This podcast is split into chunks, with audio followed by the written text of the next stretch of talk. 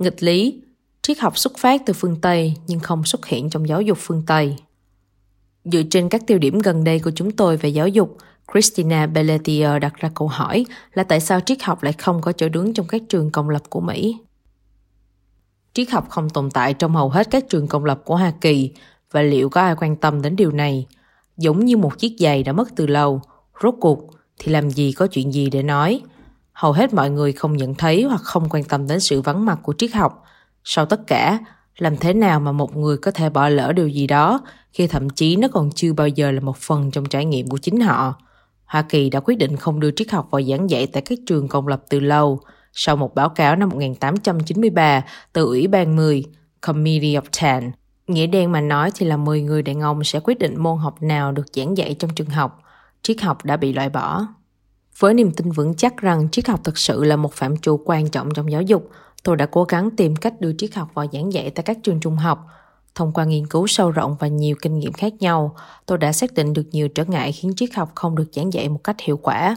Mục đích của tôi khi viết bài này là một Gợi ý lý do tại sao triết học ở các trường công lại quan trọng. 2. Mô tả 10 trở ngại khiến triết học không được giảng dạy tại các trường.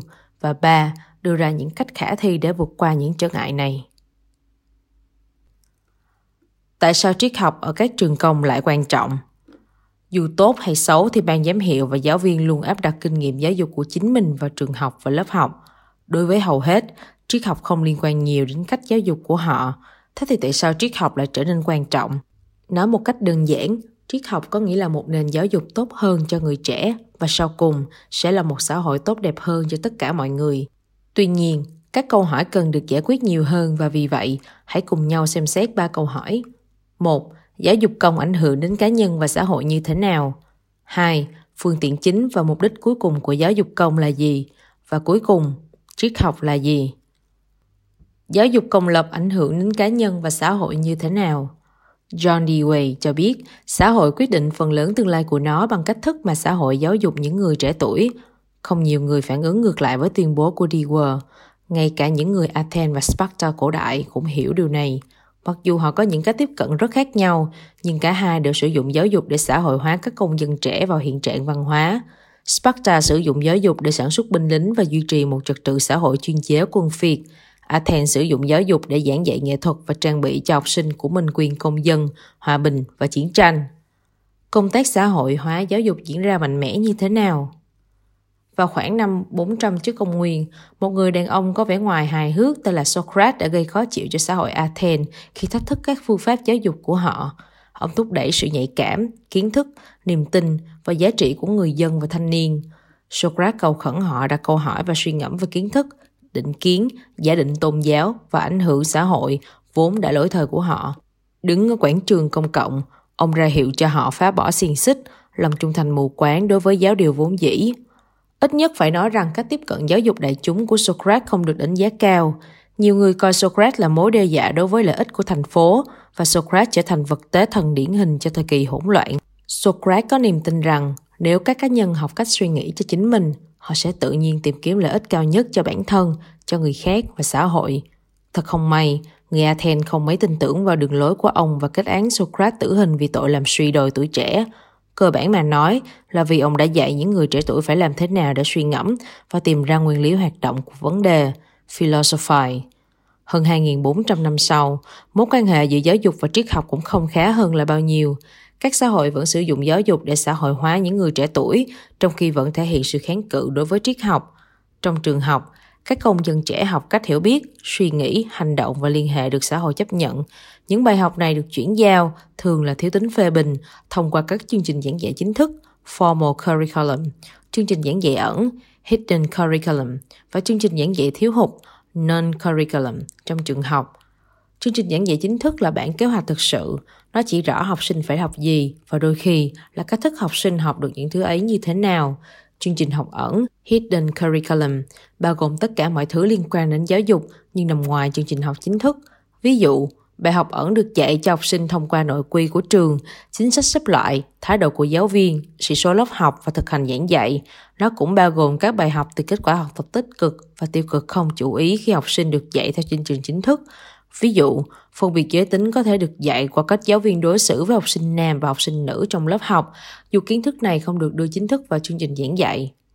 Chương trình giảng dạy thiếu hụt là những gì không được giảng dạy ở trường hoặc thậm chí không được đề cập trong giáo dục. Đây là nơi mà triết học thường được quy về. Những gì bị bỏ qua trong trường học như những gì được dạy sẽ ảnh hưởng về lâu về dài đến cách mà học sinh sống cuộc đời của mình. Hãy để tôi đưa ra một ví dụ để minh họa mối quan hệ giữa chương trình chính thức, ẩn và thiếu hụt. Một giáo viên trung học được học khu của mình yêu cầu dạy về những người lập quốc của nước Mỹ, America's Founding Fathers. Chương trình học chính thức bao gồm các giáo án dạy về George Washington, Thomas Jefferson và Benjamin Franklin. Các bài học vẽ nên tính cách của mỗi người cha lập quốc bằng một thứ màu hồng đến mức thần thánh. Tuy nhiên, giáo viên lại không nhận thức được chương trình giảng dạy ẩn đối với học sinh nữ gốc Phi trong lớp của mình. Em học sinh này đang phải học thêm một điều gì đó.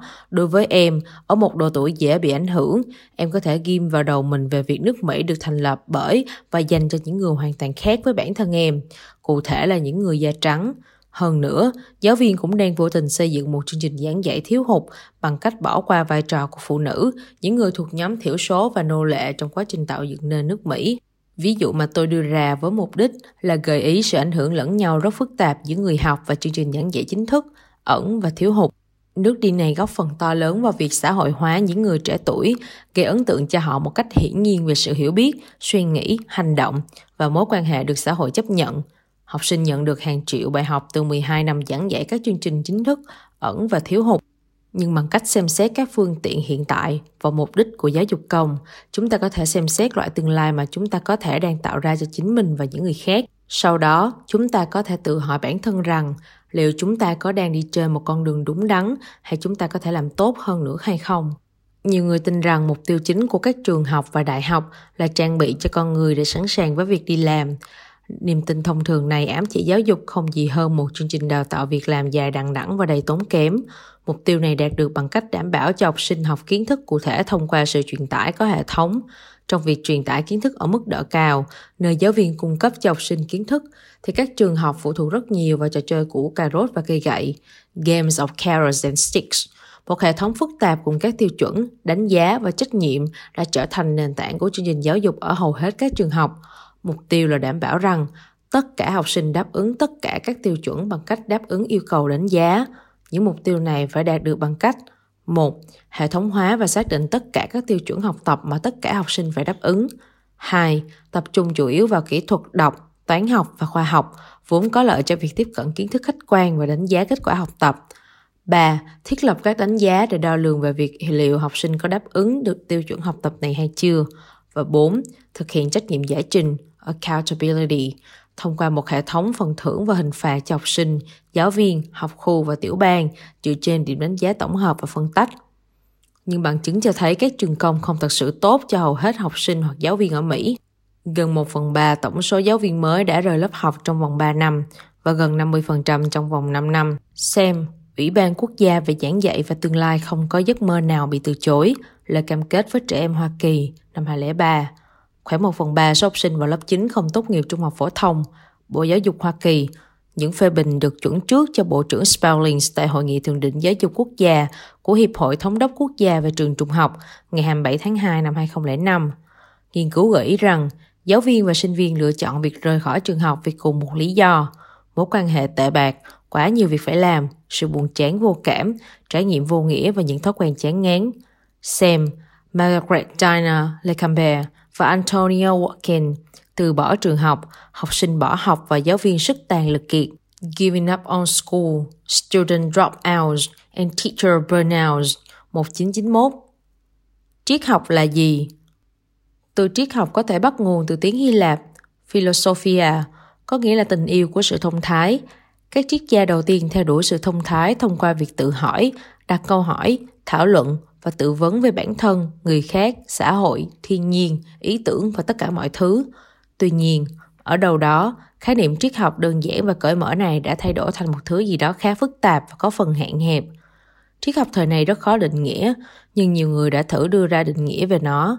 Ví dụ, trong lời giới thiệu về triết học, An Introduction to Philosophy, trang 69, triết gia người Canada Jacket Maritain đã viết Triết học là thứ khoa học mà nhờ vào đó ánh sáng nguyên thủy của nghiên cứu hoặc những nguyên tắc cao nhất của vạn vật được tạo thành. Nói cách khác, triết học là khoa học vạn vật, là những căn nguyên đầu tiên của chúng. Trong chừng mực nào đó, chúng thuộc về trật tự tự nhiên. Với những định nghĩa như thế này, không có gì lạ khi mọi người tránh xa triết học. Thay vào đó, tôi lại thiên về với ý nghĩa ban đầu của triết học là tình yêu của trí tuệ, thứ mời gọi sự tìm hiểu cởi mở và tự do với mục đích tiến tới lợi ích cao nhất dành cho mỗi cá nhân, xã hội và nhân loại. Giá trị của triết học nằm trong nỗ lực hướng tới những mục đích khó nắm bắt này. Sự tiến tới này tạo cơ hội cho sự phát triển về đạo đức, tình cảm, trí tuệ và tinh thần. Triết học thay đổi cách suy nghĩ của chúng ta, và dù tốt hay xấu thì điều này có thể thay đổi toàn bộ trải nghiệm, ký ức, giá trị, ngôn ngữ, niềm tin, lý luận, mong muốn và quan điểm của chúng ta, từ đó ảnh hưởng đến cuộc sống của chúng ta, của những người khác và của xã hội. Triết học mang lại cho con người quyền tự do thách thức những cách suy nghĩ và hiểu biết, vốn đã được gắn chặt vào các phương tiện vào mục đích cuối cùng của việc học hiện tại. Một vấn đề nhức nhối trong giáo dục hiện nay là có rất ít hoặc không có sự phấn đấu. Thay vào đó, học sinh được giáo viên và sách giáo khoa cung cấp tất cả những gì chúng cần phải biết và cần phải làm. Những gì mà một đứa trẻ thực sự cần là có nhiều cơ hội hơn để suy ngẫm về thế giới của mình, đấu tranh hướng tới sự thông thái mà không bị bóp nghẹt bởi hàng triệu thứ xung quanh. Thực hành triết học đòi hỏi về mặt tiêu chuẩn lẫn hoạt động suy ngẫm. Tiêu chuẩn có thể đến từ truyền thống học thuật lâu đời hoặc từ bất cứ thứ gì khác, bao gồm cả các dữ kiện được học trong trường học. Tuy nhiên, những tiêu chuẩn triết học không thể cung cấp những hiểu biết sâu sắc về triết học nếu không có suy ngẫm. Đối với Socrates, suy ngẫm bao gồm việc băn khoăn, đặt câu hỏi, thảo luận và đối chiếu. Bằng cách này, triết học cung cấp các phương pháp giáo dục đích thực bằng cách ủng hộ quyền tự do tìm hiểu, đồng thời phát triển nhiều khía cạnh của đời sống nội tâm của một người mà bản thân nó đã là một mục đích đích thực của giáo dục. Một trong những cách dễ nhất và bổ ích nhất để thay đổi thói quen tồi tệ tiềm ẩn ở trường học là khuyến khích giáo viên và học sinh suy ngẫm. Tuyên bố này được ủng hộ bởi kinh nghiệm của tôi với một nhóm giáo viên ở Maine. Vào mùa hè năm 2005, một nhóm 40 nhà giáo dục bắt đầu học chương trình lãnh đạo giáo viên kéo dài 3 năm. Trong khóa học đầu tiên, họ đã dành nhiều thời gian để tìm hiểu về ý nghĩa của giáo dục, thế nào là cuộc sống tốt đẹp và về cách giảng dạy chuyên nghiệp. Họ đọc John Dewey, Aristotle, Plato và các triết gia khác họp thành các nhóm nhỏ để xem xét và thảo luận một cách nghiêm túc các văn bản liên quan đến trải nghiệm của chính họ. Nhiều người nói rằng khóa học đã dẫn đến sự chuyển đổi về mặt cá nhân và nghề nghiệp, đồng thời mở rộng khả năng của chính họ. Nhiều giáo viên dày dặn kinh nghiệm cho biết đây là lần đầu tiên họ được khuyến khích tự vấn, đặt câu hỏi, thảo luận và suy ngẫm về cuộc sống nội tâm của họ trong mối quan hệ với việc giảng dạy một số mang kinh nghiệm về triết học trở lại trường học của họ và bày tỏ sự ngạc nhiên trước sự hưởng ứng nhiệt tình và năng động của sinh viên khi được tạo cơ hội để suy ngẫm. Họ đã được trải nghiệm cách thức chân chính và mục đích của giáo dục, mặc dù chỉ trong thời gian ngắn. Thật không may, sau lớp học mùa hè này, chương trình trở lại phương pháp truyền thống, không bao gồm triết học hoặc suy ngẫm, không mất nhiều thời gian để các lớp học bắt đầu lại sự căng thẳng, chán nản và vô nghĩa. Dựa trên nghiên cứu và các cuộc phỏng vấn của tôi, nhiều giáo viên cho biết Họ đã nhớ lớp học hè và chân thành hy vọng chương trình sẽ trở lại với ban đầu. Có vẻ như nhiều người lần đầu được trải nghiệm triết học, ít nhất là tiếp cận một cách nghiêm túc và khi vắng bóng nó, họ nhớ nó, vậy là vẫn còn hy vọng. Hết phần 1